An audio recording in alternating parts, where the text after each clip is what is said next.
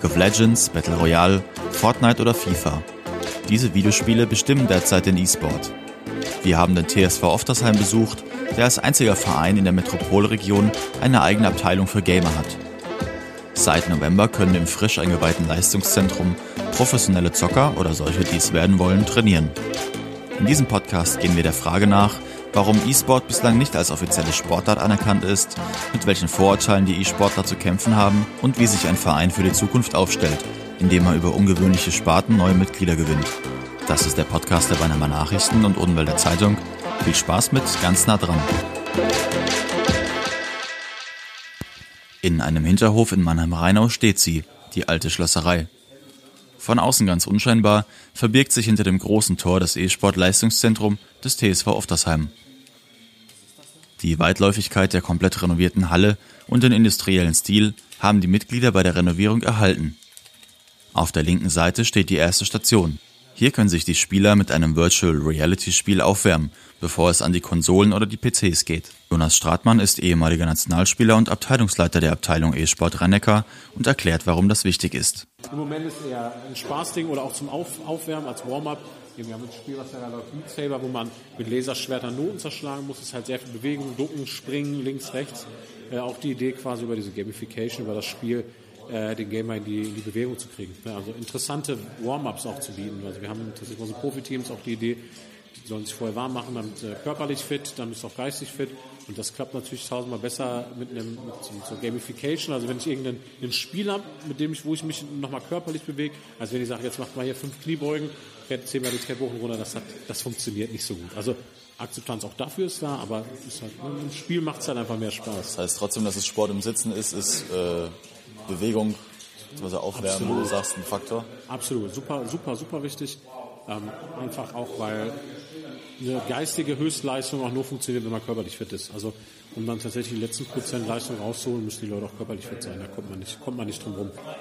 Ähm, genau, sonst der offene Bereich, hier kommen noch Turnmatten rein. Also das wird quasi ein Multifunktionsbereich auch, es kommen Turnmatten rein. Ähm, der Markus, der da gerade steht, hat, eine, hat auch im Rahmen der Trainerausbildung äh, beim ESPD ist auch ein ganz wichtiger Teil dieses Warm-Up-Training. Der macht zum Beispiel mit denen auch den Übungen, äh, Aufwärmübungen, so ein bisschen Rückenschule hat er letzte Woche auch gemacht. Einfach um die, um, tatsächlich, wenn man das hier in dem Rahmen anbietet, hat das einfach eine ganz andere Akzeptanz. So, das wird angenommen, hier wird sich Gedanken darüber gemacht, das wird nicht sofort abgeblockt zu das ist scheiße, sondern hier ist es halt, es kommt dann aus der Szene raus. Und das ist einfach ein ganz anderer, ganz anderer Punkt, eine ganz andere Akzeptanz. Die Spieler, die während der Einheiten vorwiegend Finger- und Augenmuskulatur beanspruchen, werden dazu motiviert, einen Ausgleich zu schaffen. Dazu können sie auch die anderen Sportangebote des TSV Oftersheim nutzen. Mit ihrem Mitgliedsbeitrag fallen hierfür keine weiteren Kosten an. Genau, und wenn man halt erstmal im Verein ist, der E-Sport anbieter, dann muss man noch näher an dem Gesamtsportangebot haben. Also Mitglieder können tatsächlich mit dem Mitgliedsbeitrag, den sie zahlen, auch alle anderen Sportangebote nutzen. Also das, wenn du beim E-Sport bist, kannst du auch Schwimmen, Bodentouren oder mit Kindern zum Kinderturm gehen. Die E-Sport-Abteilung ist beim TSV Oftersheim nicht in den Hauptverein eingegliedert. Weil E-Sport bislang nicht als offizielle Sportart anerkannt und damit auch nicht gemeinnützig ist, fungiert die Abteilung als GmbH mit Stratmann als geschäftsführendem Gesellschafter. Der TSV ist damit der erste und bislang auch einzige Verein der Region, der sich diesen Schritt getraut hat. Wenn ich unabhängig sein will, brauche ich aber staatliche Förderung. Und ich kann, ne, und wenn die Leute uns vorwerfen oder mir vorwerfen, der E-Sport ist so kommerziell, dann kann ich nur sagen, ja, das wird es auch immer bleiben, solange ich das nicht mit, durch unabhängige Unterstützung quasi finanziert habe. Und das ist so ein Henne-Ei-Punkt. Wir kommen nicht dahin, ohne dass uns quasi die Wirtschaft unterstützt. Aber wenn wir das dann machen, kommen wieder Leute, die sagen, hey, aber das ist doch viel zu kommerziell. Also das ist dann, genau, wir versuchen halt als Verein da die Verantwortung zu übernehmen, dass wir gucken halt, wie wir uns binden oder mit welchen Partnern wir uns binden, was, ne, also dass wir halt auch Verantwortung übernehmen für, für die Sponsoren, mit denen wir, mit, ja. mit denen wir dann zusammenarbeiten.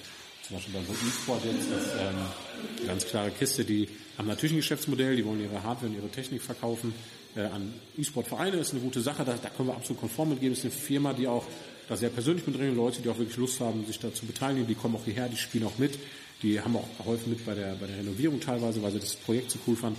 Das ist ja was zu sagen, hey, super, klar haben die ein kommerzielles Interesse, wäre, ne, es ist ja auch Quatsch, das abzuschneiden, aber in dem Rahmen würde ich sagen, ja, das passt zu dem, was wir machen. Vieles hängt also an der Frage, ob E-Sport nun ein anerkannter Sport ist oder nicht. In den populärsten Spielen wie Counter-Strike, League of Legends oder der Dota-Serie geht es vorwiegend um das Zerstören und Töten. Natürlich alles nur per Avatar. Aber genau da setzen die Kritikpunkte des organisierten Sports an. Baden-Württembergs Kultusministerin hatte im Herbst zu einer Podiumsdiskussion zum Thema E-Sport gleich Sport, geht diese Gleichung auf, nach Stuttgart eingeladen. Während die Ministerin Susanne Eisenmann sehr offen in die Diskussion ging, waren die Fronten seitens der E-Sportler und Sportverbände hart.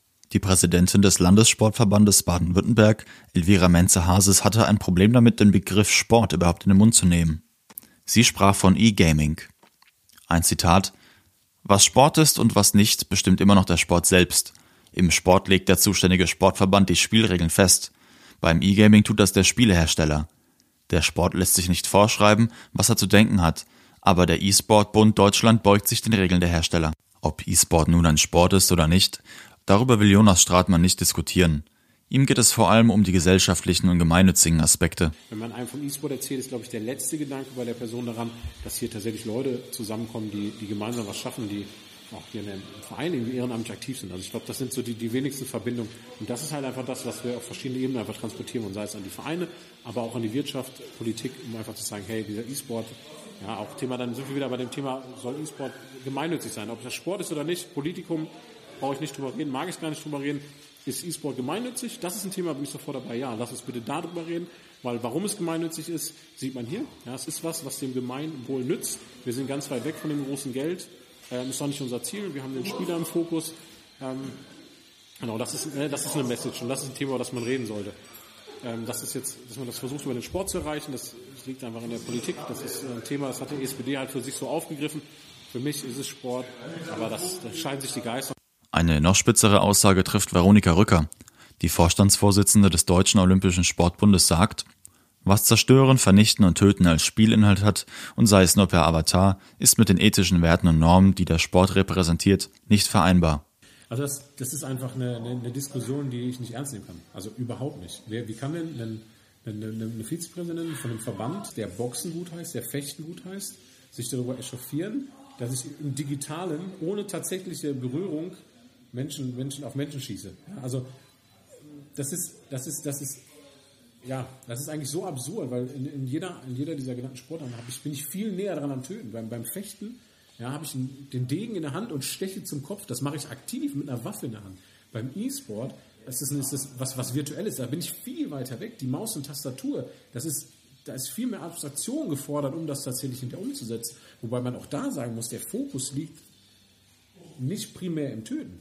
Ja, es ist nicht, dass ich, dass ich der Beste bin, wenn ich jeden töte sondern es gibt, ja, es, ist, es nennt sich Taktik-Shooter, weil ja, das, das Töten ist ein taktisches Mittel. Das ist jetzt für den Ausstehenden. Wenn man das so sagt, dann klingt das natürlich erstmal so, hm, ja, ähm, klingt für jemanden, der mit dem Thema gar nichts zu tun hat, auch genauso abstoßend. Das kann ich, kann ich auch verstehen, dass, dass das für jemanden Ausstehend erstmal komisch klingt, ja, Töten als taktisches Mittel.